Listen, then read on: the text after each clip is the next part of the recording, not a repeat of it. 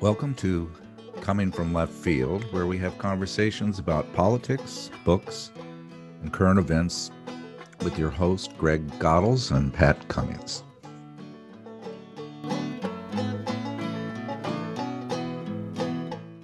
When we think of our judicial system, we often are drawn to TV court dramas like To Kill a Mockingbird, where defendants, prosecutors, judges, and juries try to arrive at the truth. But 97% of all criminal cases are decided with a plea bargain and never go to trial. Compared to our Canadian neighbors, we arrest our citizens at five times their rate and incarcerate at six times their rate. Do our courts really provide justice, or are they just an effective system to ensure a continuation of corporate power? Let's discuss this situation with attorney Dan Canon. Well, warm greetings. Uh, Greg and I are excited to have uh, Dan Canon on our podcast today. Welcome, Dan. Thanks a lot for having me. And I, I came across you almost exactly a month ago. You were on the Majority Report, and you talked about your your new book, Pleading Out. I immediately went out and got a copy of it, and uh, sent it sent it to told Greg pick up a copy. We've got to have this guy on. Uh, I'm we give you a little bit of background about you. Uh, you're an attorney and you are teaching uh, in law school in Louisville, and you are speaker, writer, and have been really the latest expert on the issue of plea bargaining in our judicial system. And that's your present book, although that's not your all of your interest. I get that about right?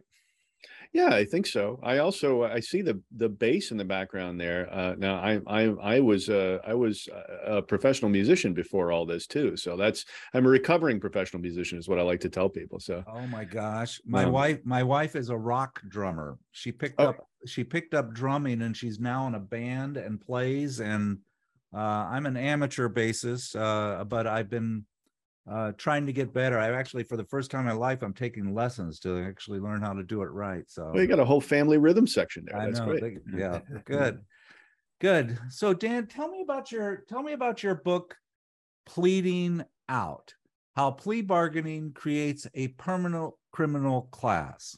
Tell tell us about this. Yeah, sure. So so it's a book that is essentially a um, a 300 page indictment of the criminal justice system, basically um, through the lens of plea bargaining. Um, and so, what it is, is that it looks at uh, the whole ball of wax prosecution and mass incarceration and policing um, and everything that's wrong with the system. Um, and and and uses plea bargaining to talk about all those things that are going wrong um, and to sort of dissect the mechanism that is, uh, I argue, is is is allowing us to have this unprecedented number of convictions and unprecedented number of people locked up and and and so on. Um, and you know, my my background as a litigator, I, I've done a lot of criminal appeals and a lot of what we call post conviction work. So I, I mean, I'm I'm working with incarcerated people a lot. And through the years of talking to these folks, um, I sort of got the sense that a lot of them didn't know exactly what happened to them. I mean, they might know why they're locked up, but they don't know procedurally what happened. And, you know, the overwhelming sense that all of them were sort of pressed into taking the best offer that they could get. Like almost everybody that I've ever worked with is there as a result of a plea bargain. Um, so I wanted to get to to dig into that a little bit and to figure out what makes the United States so different in the way that we do plea bargaining versus you know the whole rest of the world. If you look at, I think most of your listeners will know that our outcomes in the United States, our criminal justice outcomes, are terrible, like worse than any place else in the world. But we also do plea bargaining differently than any place else in the world. Like 97% of our criminal cases are end in a plea bargain and the most anybody else in the entire world tops out at is about 80%. Um, and those are extremes. And so I wanted to see if there was any connection between the terrible criminal justice system outcomes that we have in the United States and the way that we do plea bargaining. And and I think that the answer is is almost certainly yes. You know, in my introduction, Dan, I, I always do a short little introduction, and I mentioned a couple of things. Uh, one, that we have this belief that we have this judicial system that works because we have a, a jury of our peers, we have trials, we try to get to the truth as best we can. But we also arrest five times the number of people that Canada does. Right. And we incarcerate six times the number and we don't have trials as you mentioned in your book we don't have a jury of our peers who who are the jurors that show up to try uh, right to try yeah. cases yeah no no the, the whole idea of a jury of our peers of a jury of, of a defendant's peers is i mean i think for the most part a lie right? Something that is a mythology that has been thrust on us that we hear about, you know, even as lawyers. We, a lot of us tend to think that that is true, that that is the way that justice is being conducted. Um, the criminal lawyers know better, right? Um, but I think that that even once you're in the system as a criminal lawyer, it's easy to become sort of, you know, just like sort of fall into the pattern of doing things the way that we've always done them for the last 200 years or so, and being um, you know uh, under critical about how the system really operates if you look at at where we started with plea bargaining go all the way back to the 19th century you know and and look at the rise of plea bargaining towards the end of the 1800s you know by the turn of the 19th century at least in new uh, sorry the turn of the 20th century at least in new england you've got more than 90% of all criminal cases already ending in plea bargains.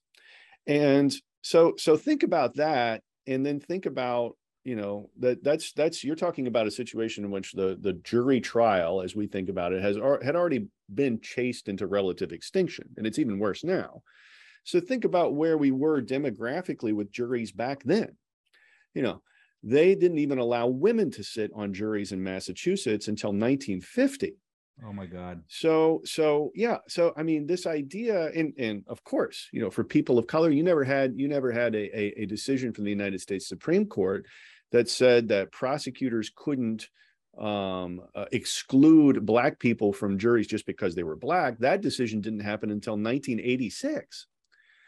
So you know this idea that we've ever had a real jury system like uh, that that that was a citizen jury of a defendant's peers is is a falsehood it's never happened when i first uh, heard heard you on majority report i i talked to greg and i said you know i really would like to get dan on because uh, the book talks about two things one is the the history uh, the history of how we got here and then the dysfunction of where we are presently. And and Greg is um I, I don't know if I would is, is somewhat of an expert on on early labor law and uh, Marxist Party and the history of the Communist Party of the United States and so forth. And and I I, I called him and I said, you know, Dan is talking about the history of this coming from the need to control and destroy unions. Yes. And and I said, I don't, I don't know if this is right or wrong, but it's an, I'd never heard this thesis before. And, and just like you, subsequently, I went back and actually did research and you're absolutely right. In 1830, we had an influx of a lot of people coming into the country, immigrants coming to the cities, and they were um, organizing, if you will, and trying to protect their labor. And the system responded by figuring out a way to destroy this movement or control this movement. Same like same as we did with the the you know the red scare same we did with civil rights movement same we did the war on drugs. Periodically it raises its ugly head and says we gotta we have to control this. I, I, am i right on that? Or I, did i describe that relatively? Absolutely. Yeah. And and and so during that period of time so we we can look at you know the history of plea bargaining. And and you know for someone to ha- even take a guilty plea at that you know to a serious offense before 1830 was practically unheard of right let alone to bargain with the prosecutor over what the charges ought to be or what the sentence ought to be so before 1830 unheard of in 1830, you see this this gradual uptick of guilty pleas in Massachusetts, which is where we think this all began. Um, and then by 1850, it's 50% of all criminal cases. And as I already mentioned, by the, the 1880s, we're up to 88%, almost 90% of cases that end in a plea bargain. And if you look at what was happening on the ground at that time in New England, just post industrial revolution, right? And you've got um, this in, increase in class consciousness, you've got this influx of uh, uh, immigrant and migrant workers coming to work at the mills and the textile industries, and you've got um, this the the rise of labor unions in a big way, right? So I think when people think about labor history, they probably think about the early 20th century, and that's certainly you know like the scope of everything that I knew before I got into researching for the book. But there was a lot going on in the early 19th century, and this is really where labor starts getting it, its land legs. The first Federation of Labor Unions is founded, I think, uh, in in 1824. I mean, I'm getting my dates mixed up, um, but right around the same time in New York, you've got the first Federation of Labor Unions. You know, the Pawtucket Mill Strike there in New England was the first big textile union strike, and and, and so this is making the ruling classes very nervous. And, you know, there is really no such thing as state sanctioned labor at that time. And so you see the courts and other institutions really working very hard to overtly break the back of organized labor. Like that's what they were doing. And for a long time, the courts were prosecuting um, groups of workers for organizing. So if they get together and they strike, or they just get together and say, look, we want higher wages, then they get prosecuted under conspiracy statutes. You know, these whole groups of workers. Well, when you get a working class that becomes as big as quickly as it did in Massachusetts, that that strategy is not going to work for very long, right? Because it's just the ruling class is just grossly outnumbered. And you've got a situation in which working class white men, for the first time, because of universal suffrage, are sitting on juries. And so these prosecutions are just not politically possible anymore if the folks in charge want to stay in charge. And so they come up with new strategies. In the 1840s, you know, at the same time that you see this rise of labor unions, you see an uptick in in plea bargain cases, right? In the 1840s, the courts finally give up and say, you know, we can't continue to prosecute uh, workers just for organizing. Like we can't do that. We're going to have to figure out other ways to do this. And so what they start doing is prosecuting instead of prosecuting groups of workers, they're prosecuting each of them one at a time right, en masse for things like these ridiculously broad statutes, like vagrancy statutes, like drunken disorder, like, like anything, anything they can snag them for. They're prosecuting them and then cutting deals with them so they don't have to go in front of a jury, right? Um, and at the same time, the like power is being taken away from juries, from citizen juries, by the Massachusetts legislature and by legislatures all over the country subsequently. So, yeah, you see all these things happening at the same time. Power gets taken away from juries at the same time that working class white men are able to sit on juries for the first time. And you see the rise of labor and you see this, you know, explosion in the working class population. Um, and you see the rise of the plea bargain. Now you can chalk all that up to coincidence, but but my point in the book is that I don't think it's coincidental. So, Greg, what's your thought about this? I know you, you, would, if we were talking about 1890, 1920s, 1940s, all this would be. I mean, you've written about this. Uh, were you aware of? Were you aware of this? Tech, these techniques being used this early in the 1830s? Well, yeah. I mean, that's that's that's what ruling classes do. I don't think it's any any mystery. That's exactly what ruling classes do. Is they uh, use the instruments that are available and they shape them in a way that controls people. I think what Dan has done so well is he's he's shown how uh, the moment, the time, the conditions uh, kind of dictated that. It kind of established how that proceeded. Right. I I remember Dan the book uh, "Slavery by Another Name," uh, which was talking about uh, post Civil War and all of the. Um, you said the d- vagrancy, drunken disorderly. They were used that in the South to go in and grab groups of black young black men and then have them work in the turpentine factories or you know would would would farm their labor out and that's exactly what was going on here they're they're using these nebulous um, excuses to uh, ensnare these ensnare these workers. Eh, the, the other thing I didn't know that you, I thought was so good about your book is you were talking about at that time juries had a lot of power as both the fact under finding facts and describing the law. T- tell tell us about how that needed to be unraveled. Yeah, so so nationwide, you know, in the early 19th century, you've got a situation where where juries are much more powerful than they are now, right? So I mean, just about the most power you can have as a citizen right now is is to sit on a jury right sit in a jury trial that's uh, you know that's one of the ways you can be the most powerful um, and we've been conditioned to think that it's a drag or that you know it's it's uh, it's something you should try to get out of at all costs. But but jury juries are very powerful even now. Back then um, the jury as you say the jurors were were not just finders of fact um, but could decide what the law should be. So i'll give you an example. Um, you know, now we think of the jury as a finder of fact. And so if the trial is about whether or not a guy ran a red light, then the jury decide, you know, the judge instructs them on the law, and says, okay, it's illegal to run a red light. And now you, jury, you go and decide whether or not, you know, you you decide the fact issue of whether or not the defendant ran the red light. Well, at that time, the jury could not only say whether or not the defendant ran the red light. This is a terrible example from the 19th century, but roll with it um, but also whether or not it should be illegal to run a red light, right? And that kind of power was too much for the ruling classes to hand over to the working classes, right? There's there's this recognition of that, and you see it in the in the uh, scholarly literature of the time, where where these legal academics are writing, look, you know, juries are too stupid to do the kinds of things that we want them to do right?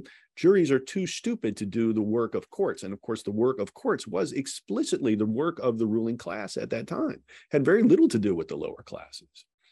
Um, so what you see is, and and you know, this is again, this is all stuff that I didn't know until I started researching for the book. I've been to law school, you know, I've been in hundreds of jury trials. Uh, you know, I've been doing this for a while. And I didn't know the juries had that kind of power. And it's an important part of our history that's just sort of been swept under the rug.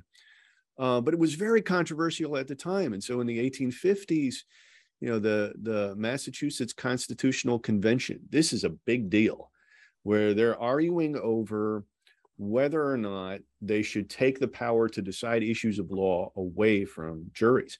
And there are uh, Massachusetts representatives that are are talking about how this is classist, this is elitist. You know, you know, you can't just turn this over to judges to decide what the law is. But that's an aspect of American law that that, that we take for granted, and that's that's when it happened. Is they started taking that power away from juries at the same time that working class white men were allowed to sit on juries for the first time and this this went fast. You, you said in your book in 1830s there were zero plea bargains. In the 1850s, two decades later, there were 50% of all trials were just were uh, settled with plea bargains. In 1880s, 88%, and now we're up to more than 97%. 97% and rising somehow right? You know so even as the number of criminal cases continues to increase the number of criminal trials even now continues to decrease. Both the raw number and the percentage continue to decrease. Who gets the 3% i'm just curious. Right. I, I was i was i was floored by your number. I read in the book and i don't trust my memory and then you said it again 97% of course i believe it but it, it's to me it's wild. It's just wild. And wh- who gets the 3% does that belong to the wealthy to people that have big time lawyers or? So yeah no i think it's it's it's some of it is the wealthy right? Where you have brave prosecutors that are willing to take wealthy defendants to the mat okay? Um, some of it is is you know people who insist upon their innocence um, and those folks tend to get hammered the worst right one of the more chilling statistics that I've got in the book is um, that I think it's 75% of the people who have been put on death row since the 1970s, since 1976, 75% of them could have avoided the death penalty by simply taking the plea offer that the prosecutor had put on the table, right? Which is usually life without parole. But, you know, serious murder, serious rape case, prosecutor comes and says, look, you know, take this deal, take life without parole, take a life sentence, don't make me go through trial, and I won't put the death penalty on the table. And the defendant says, Nope, sorry, I'm going to roll the dice and go to trial. Well, the trial penalty that I talk about all the way through the book says that the prosecutor can can the prosecutor imposes this trial penalty and sometimes that penalty is death right? Mm. like okay well now we're going to make this a death penalty case. Now i'm going to put the death penalty on the table and you know that ups the ante a little bit.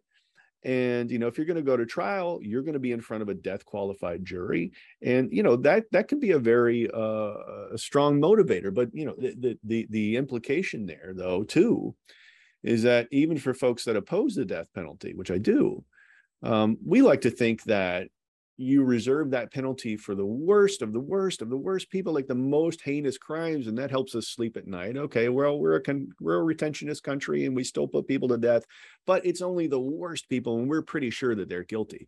Well, that statistic suggests, to me anyway, that that there's a whole lot more innocent people sitting on death row than there ought to be, because you know the folks that will insist on taking their cases to the mat and not taking a plea bargain usually come in one of two categories. One the criminally insane of which there are quite a few and the other is the people who are factually innocent that aren't going to admit to something that they didn't do. Um, so i think it has really chilling implications for for the way in which we administer the death penalty in this country as if we needed anything more. I have a couple of attorney friends i've chatted with um, after I read the book, you know, having dinner with them, and and I mentioned that I was going to have you on, and and how it was uh, a book that was saying essentially the um, criminal ju- jury system is not not functioning. They immediately went through a soliloquy, just outlining your book to teeth. They they know what's going on. Yeah. But yeah. the public doesn't know what's going on. We I, you know, I've I've been called to jury duty a couple of times. I people don't know that what actually happens in these courtrooms, especially now with our newspapers uh, not having the ability to really cover them. And it, what struck me is how they just rolled out exactly. They could have written your book, and, and and I'm shocked by your book. And they're in the system, and they're just saying, "Hey, you're in the desert. It's hot." That's you don't right. take the case, you're going to screw up that Cancun vacation for that uh, prosecutor. You're screwed, and everyone knows you're screwed. I don't know. What do you say, Greg? Does it mean now that, from a rational uh, choice perspective, that if you're arrested, you're essentially convicted? I mean, the arrest convicts you because you have 97% of the people plea bargaining, which means that you're kind of accepting that you're you're guilty on some level or another, and the other three percent are probably irrational by doing it. It's a hundred percent guarantee that if you're arrested, you've been convicted. Well, that's right, and and so this leads to all kinds of problems with prosecution and with policing, especially, right? So, of the 11 million arrests that are made, almost 11 million arrests that are made in the United States every year, police are pretty sure that they're never going to be called to account for the circumstances of those arrests, right? Um, they're not going to have to testify in front of a jury. They're not going to have to go back and show the math. They're not going to have to show that they've crossed the T's and dotted, dotted the I's and so on and so forth, because we've decided as a society that we're going to give prosecutors infinite bargaining power. They're going to have every carrot and every stick that anybody could possibly ever want to coerce um, a defendant into taking whatever deal is on the table. And so cops know this and they behave accordingly. They know that there's not going to really be any meaningful accountability for their actions most of the time. And so they'll go and they'll lie and they'll make stuff up. And and you know, in contrast, where you look at jurisdictions where they've clamped down on plea bargaining historically throughout the uh, in, in throughout the United States and throughout the world, in fact, um, you know, the the the the sort of common misconception among lawyers is that if we cut back on the number of plea bargain cases, that the system is going to somehow implode. It's going to collapse on itself. Like the wheels of justice are going to stop turning, and there's going to be no way that we can, that the system can bear doing less than 97% plea bargains. Like, how could we possibly do trials and do all this uh, truth seeking and fact finding that's involved in, in, in a criminal legal system? Um, and in fact, that's that's not so. Where you look at, at historical examples like Alaska and to a lesser extent El Paso and New Orleans and some of the, the the jurisdictions that have experimented with knocking down the number of plea bargain cases, the system doesn't crash; it becomes more intelligent. And and what happens is, you know, where prosecutors have to be more choosy about the cases they decide to take to the mat. If they know they're not going to get a, um, uh, you know an automatic win every time. If they know that they're not going to be able to secure a conviction on the charges that are in front of them. They end up discarding a whole lot more of these cases. You look at alaska. You got a situation there where um, you know in the 1970s Alaskan prosecutors are rejecting somewhere around 4% of the cases that Alaskan cops are bringing to them. So cops come in with whatever it is, you know, whatever piece of crap case they've got. Like, eh, do you have any evidence for this? No, we don't have any evidence. Okay, well, we'll see what we can do with it anyway, right? Because we know we can leverage a plea bargain of some kind. Um, which is what happens in most of the country now. Well, that's what was happening in Alaska in the 1970s. And all of a sudden, you get this new attorney general that comes in and says, All right, no more plea bargains. They all go through me, and I'm basically going to say no to most of them. We're going to do more trials and we're going to be more selective about the cases we take. So that makes everybody in the system very mad for a short time, right? The police are fighting with the prosecutors, and the defense attorneys don't like it, and everybody's got more work to do. But what happens is the system doesn't crash, it adapts. And what happened in Alaska was overnight these prosecutors went from rejecting 4% of all the cases that police brought to them to rejecting 40%. So they're really having to look at what comes in, see what's got good evidence, and and make choices based on priorities. You know, do we really want to prosecute every drug crime that comes in here and take that to trial? Is that where our priorities are? We rather be focusing on property crimes or sex crimes or murders or whatever, right? Um, so, so, and, and, and in the end, you know, uh, over the decade that this went on in Alaska, um, just about everybody was in agreement that this is a better way of doing things. But then you get a new AG that comes in and everything changes again. Uh, we just tend back to because the courts have said uh, prosecutors can do whatever they want in the context of these plea bargains since the 1970s um, that's that's basically the, the the sort of baseline that every jurisdiction goes back to even if you have a good prosecutor in there for a while that's that's being a little bit more diligent about their case screening. Yeah i was interested in that uh, who, who, the attorney general was gross was that his name? Was it yeah ab gross you know ab, ab gross. A bright guy well respected and uh, he got voted out. Uh, someone else came in they completely re changed the system back why weren't there voices of people saying, wait a second, this was working fairly well. This was this was an improvement. Uh, is it just because we don't know what's going on in courtrooms or Yeah, yeah. I mean, I think it's because of what you you touched on before. Is that there are insiders and there are outsiders, right? And the insiders basically just want to do their jobs and move on with it, right? Trials are hard. Um, it's hard for prosecutors and for defense attorneys to do all this. You know, like it's it's hard on everybody. This is a very stressful work. Um, it takes long hours. Plea bargains are easier, right? You know, so it's it's easier to do wheeling and dealing in in a conference room than it is to try a case. It's easier to you know like uh, move convictions through the system at an unbelievable rate than it is even to establish a screening system that says no this case is crap and this case is good that sort of thing and so, since you have a system in the United States that for a very long time has excluded the broader community from matters of criminal justice almost entirely, which is what we have if you think about it. You know you said you've been called to jury duty. I, I mean i i've never sat on a jury. Nobody's ever going to pick me for a jury.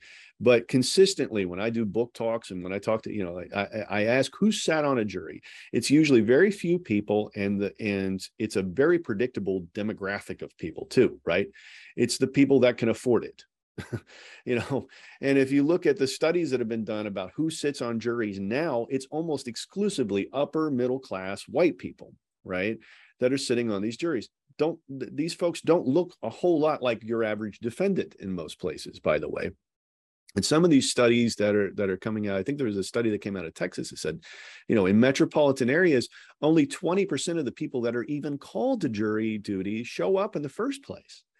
So it's just a very small pool of people to choose from, and it's the same folks that are in that end up same type of folks that end up on a jury over and over and over again. Nothing like a jury of our peers, um, and it's because so few trials happen that you know uh, lawyers can be selective the court system can be selective judges are pretty lax about who they are you know whose feet they're going to hold to the fire.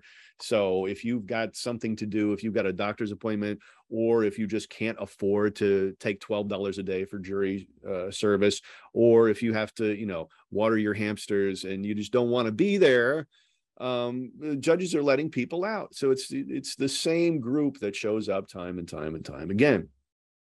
And you have people that are on the inside of this whole criminal system and you have people the vast majority of the public who is on the outside. The folks that are in on the inside basically tend back toward plea bargaining because it's easier. And here i'm talking about the lawyers and the judges.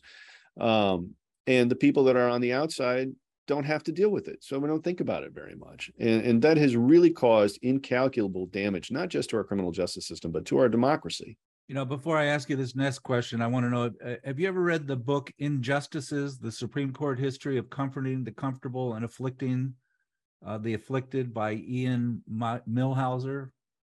familiar no, but book? no, but it does sound like my kind of book.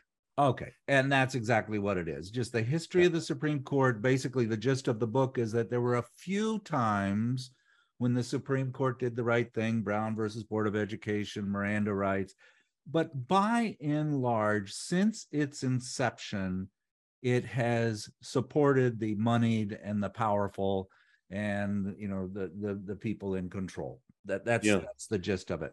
We don't like to accept that kind of thing. As lawyers, I mean, I think that we don't like to to look at that in the face and it's certainly not what we're taught in law school right? We sort of had this romanticized notion that i think comes a lot from the warren court for lawyers in my de- generation. right, right. You know where it's where it's like okay you can go in and you can win a court case and and establish all this social justice for people and you know this is how you do it. You do it from the top down and you convince a court that you're doing the right thing and and it just has not been that way.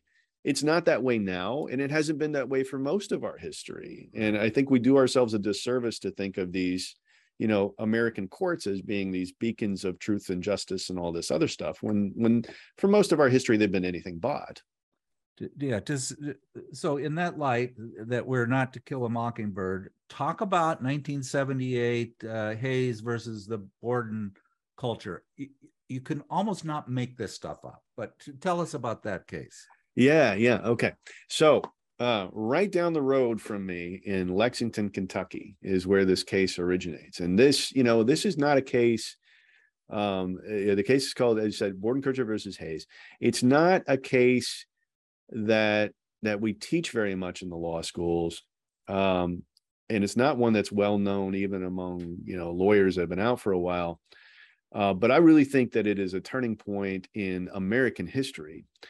Um, and what happens is you know paul hayes is this 29 year old black horse transporter in lexington and he's standing in line at the grocery store and you know his friend asks him to cash a check uh, long story short he he cuts a bad check for $88.30 and gets arrested right there on the spot at the grocery store cop puts a gun in his face takes him downtown so paul had been in trouble about 10 years before some pretty serious trouble but not for 10 years since and um, the prosecutor comes to him and says, It looks like you got a little bit of a criminal record here, Mr. Hayes. I tell you what, if you plead to and take five years on this bad check, worth $88.30. Do five years in prison and uh, we'll just let bygones be got bygones.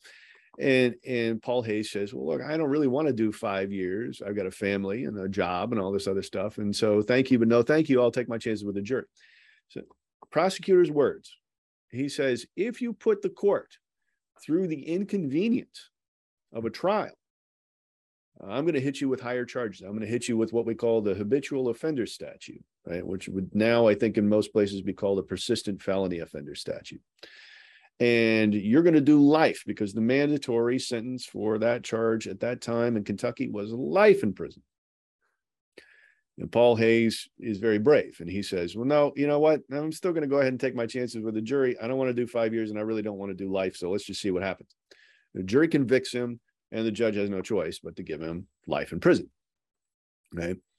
This case goes all the way up to the Supreme Court. And I talked to Vince Aprile, who's a, a lawyer that practices here in Louisville still still in practice. And he represented Paul um, at the Supreme Court, and he said, and it was interesting that you know he said that that at the time that he took this case up to the Supreme Court, he got letters from prosecutors all over the country saying, you know, I this is just outrageous. Like to to to penalize somebody for wanting to go to trial like that is just, I would never do something like that. That is, that is, I mean, I just can't believe that a prosecutor would do that.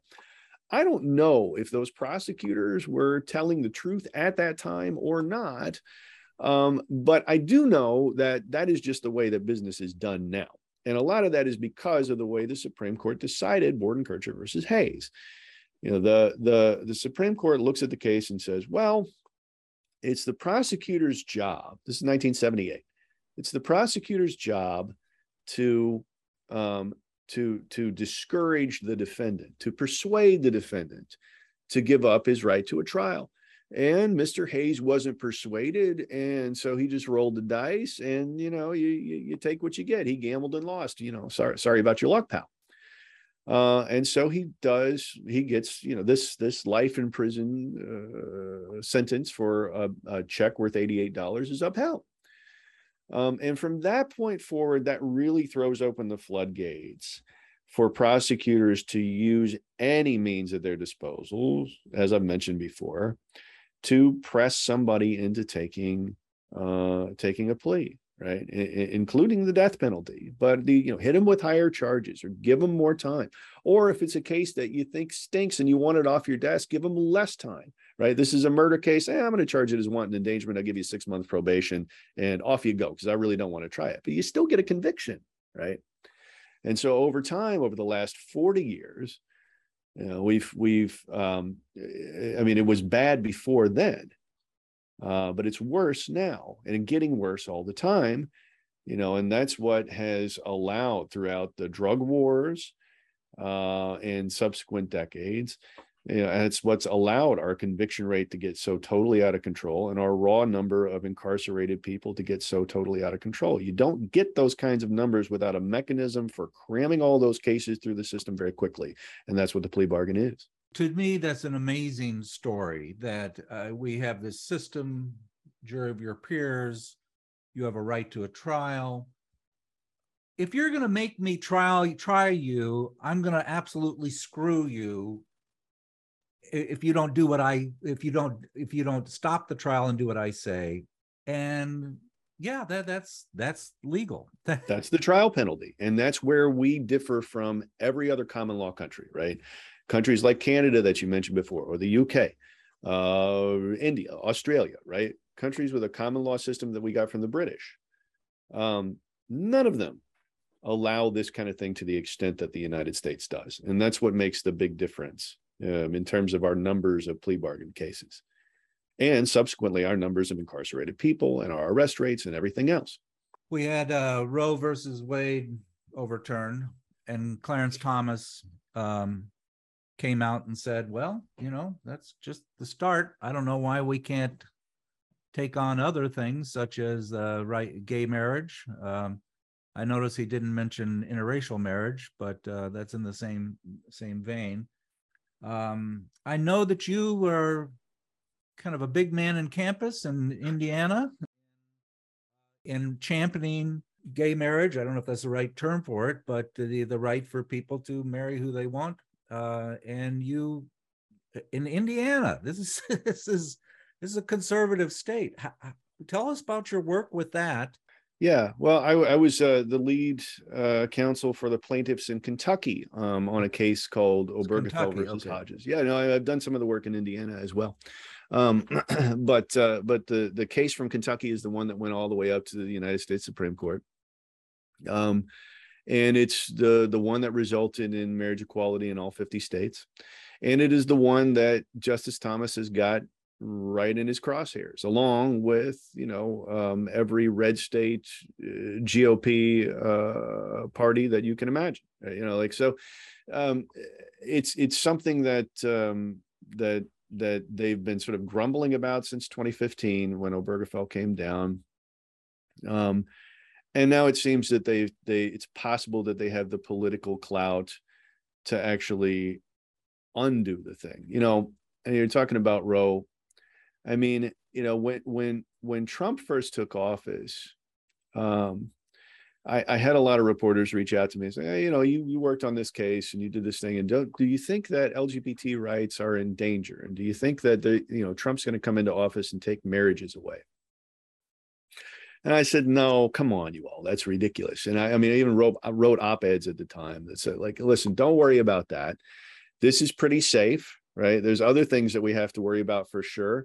But, you know, you're not going to see the courts and you're not going to see this administration claw back people's constitutional rights because that's just not a thing that we've seen in American history. Well, time makes fools of us all.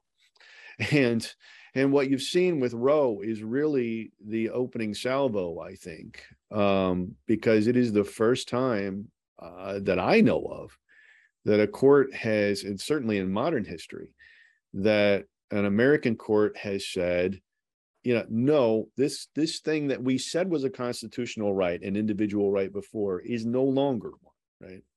Same amendment governing governing Roe that governs uh, you know essentially that governs uh, same-sex marriage and all these other wonderful things right?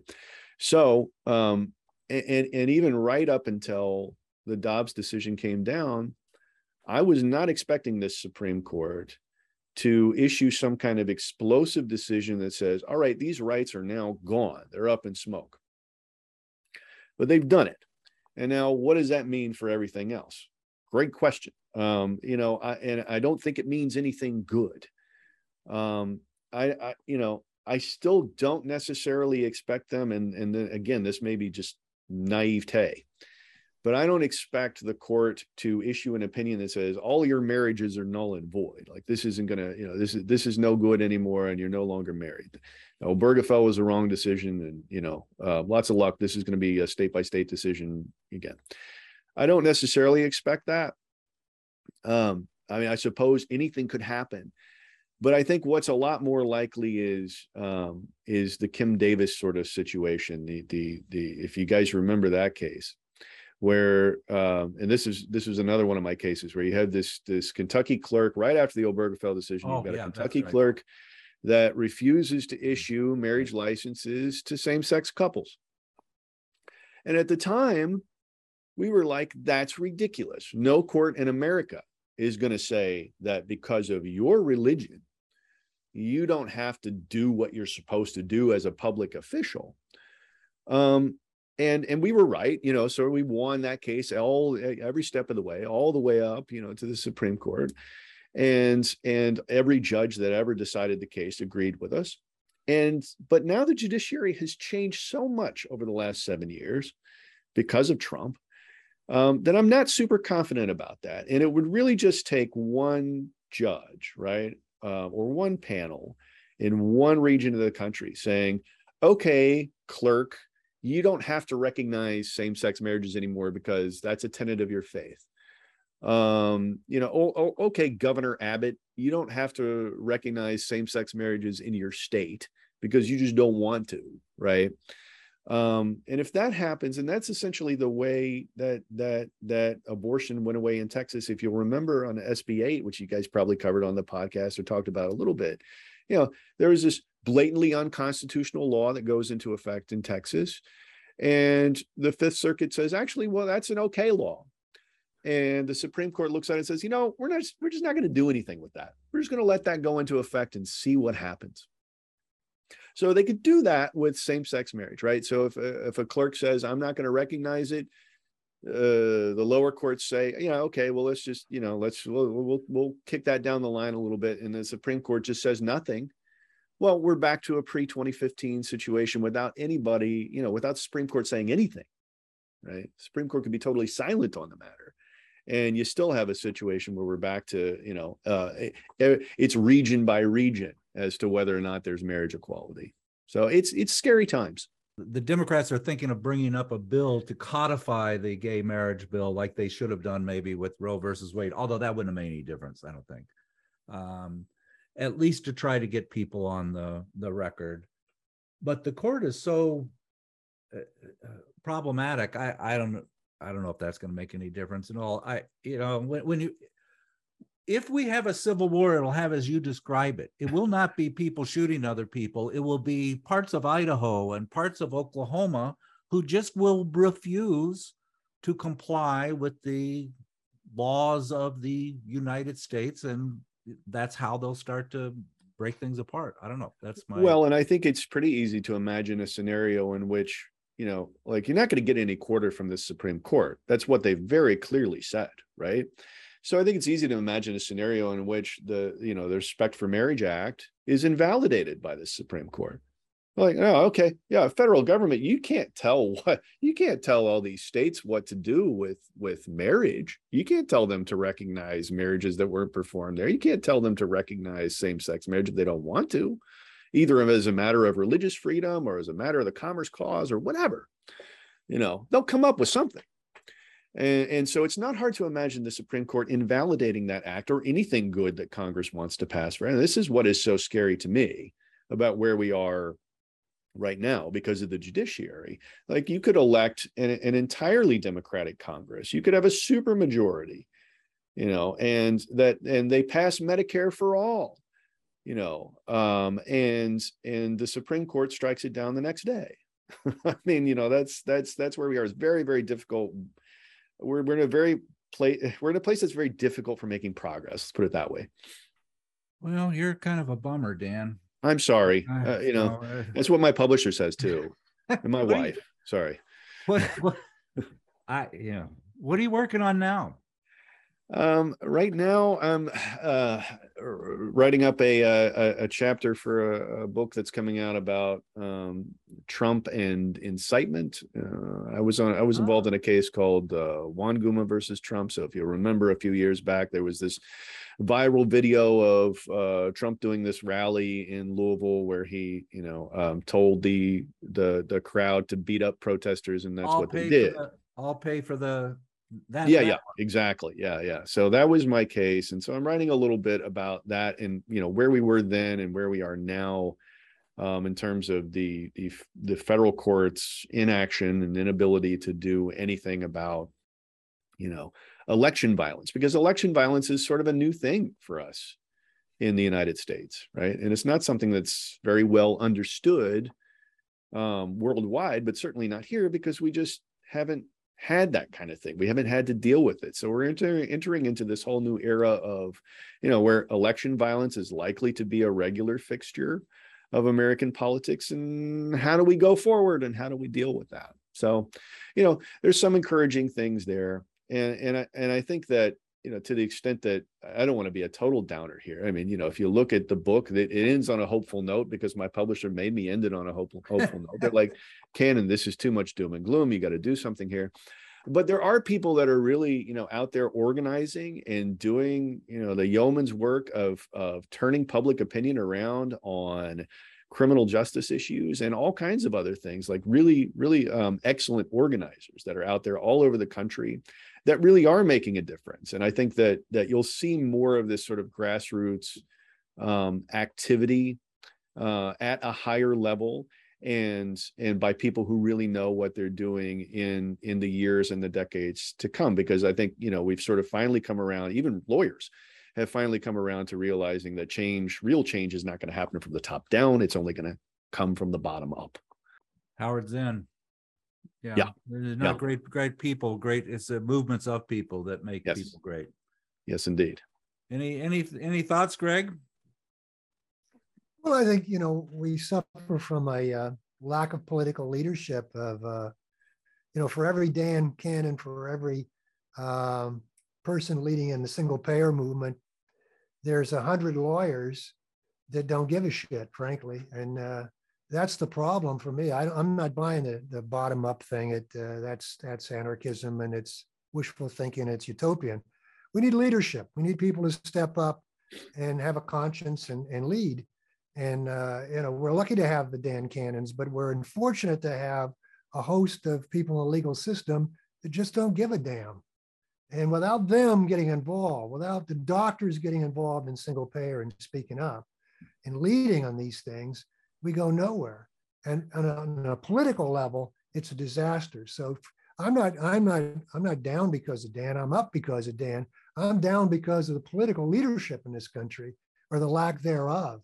It's appalling. It's just appalling that uh, we're where we are today. And you know, in the past, the Supreme Court uh, got the shit scared out of them by FDR. But it took a movement underneath that, an organized movement, an organized political leadership, and guts on the part of politicians to to affect that. We don't have that. We don't have anything close to that. And so the people aren't at fault. 70% of the people in this country are for single payer. I'm sure if they knew Dan's book, they'd be for ending this travesty in the criminal justice system, which he outlined so well. But there's no leadership. Well, you're kind of a bummer too, Greg. So, yeah, I agree with you. I agree with you. It's um, uh, it's it's a systemic problem. It's not just within law; it's within other areas of political leadership. And you know, we fall all over ourselves saying how wonderful the Democrats are for getting uh, Medicare the ability to uh, negotiate drug prices, and boy, we're we're really we're really doing the right thing. And you look at that bill, and it's horrible. It's only a handful of drugs. There's a lot of restrictions, and we're patting ourselves on the back for them. doesn't get it, it, doesn't get implemented until 2026 when there'll be a different administration. Correct. And the VA does it today. right. This right. day, a government arm does it today. But I mean, by lack of leadership, where's the leadership where someone would come and say, "Can't we just uh, nationalize the pharmaceutical industry and, and do a little better job in delivering medical care?" So I don't know. I, I, Wow. As someone, I, I have run for United States Congress before, and I can tell you that the deck is the deck is stacked against, you know, regular folks who would be perfectly fine in leadership positions, um, but you know, like just just lack the resources to even run. I mean, you wouldn't even think about running if you didn't, you know, um, have the kind of resources that it takes to run in the United States, which that is to say, just a shit ton of money. And most of the folks that have access to those kinds of resources are, shall we say, out of touch with with you know a a 70 to 90 percent of the you know, working class population. So Right. they don't really care whether they're in favor of Medicare for all or any of those things. But I, you know, I'm curious, Greg, as to you know, especially with your history in uh, in in in um, you know labor studies and everything else, like with this with the universally terrible leadership that we have to offer here, how does that not push you into anarchism?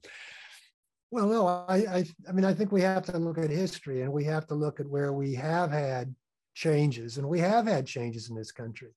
But uh, what one exciting place to look is in the uh, union movement, Mhm. where I think these youngsters that are coming in, independent of the old guard, independent of the old McCarthyite leadership, you know, the people, the dregs of the union movement that after they purged the left were left to lead. Yeah. These youngsters are bringing a different sensibility in. There's hope there. There's a lot of hope there. I But agree. Unfortunately, our generation, and I'm not speaking for you because you're younger, but uh, Pat and my generation, you know, for all of our bombast in the 60s, we didn't do a hell of a lot. Yeah. Yeah.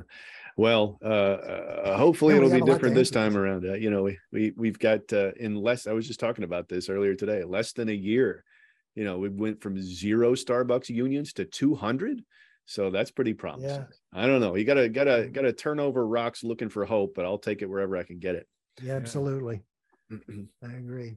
Dan, you're just wonderful. This has been much better than I anticipated. It's great to get to know you a little bit. Your book is wonderful. I will pass this on uh, to other people. I try to keep books off my shelf and in hands of other friends. So I'll do that and I'd keep writing. Boy, I you should uh I, I hope you become a writer uh, rather than just a lawyer and a teacher. Well, Instead of a lawyer. it. Instead of a I and a lawyer and a teacher. I am You definitely you doing do more carry a lot writing than baggage, lawyering yeah. these days. You have a lot Sorry. of baggage being a lawyer. Yeah. Yeah, good. So thanks, Dan. I really appreciate it. Thank you. Thanks, guys. Much Great. appreciated.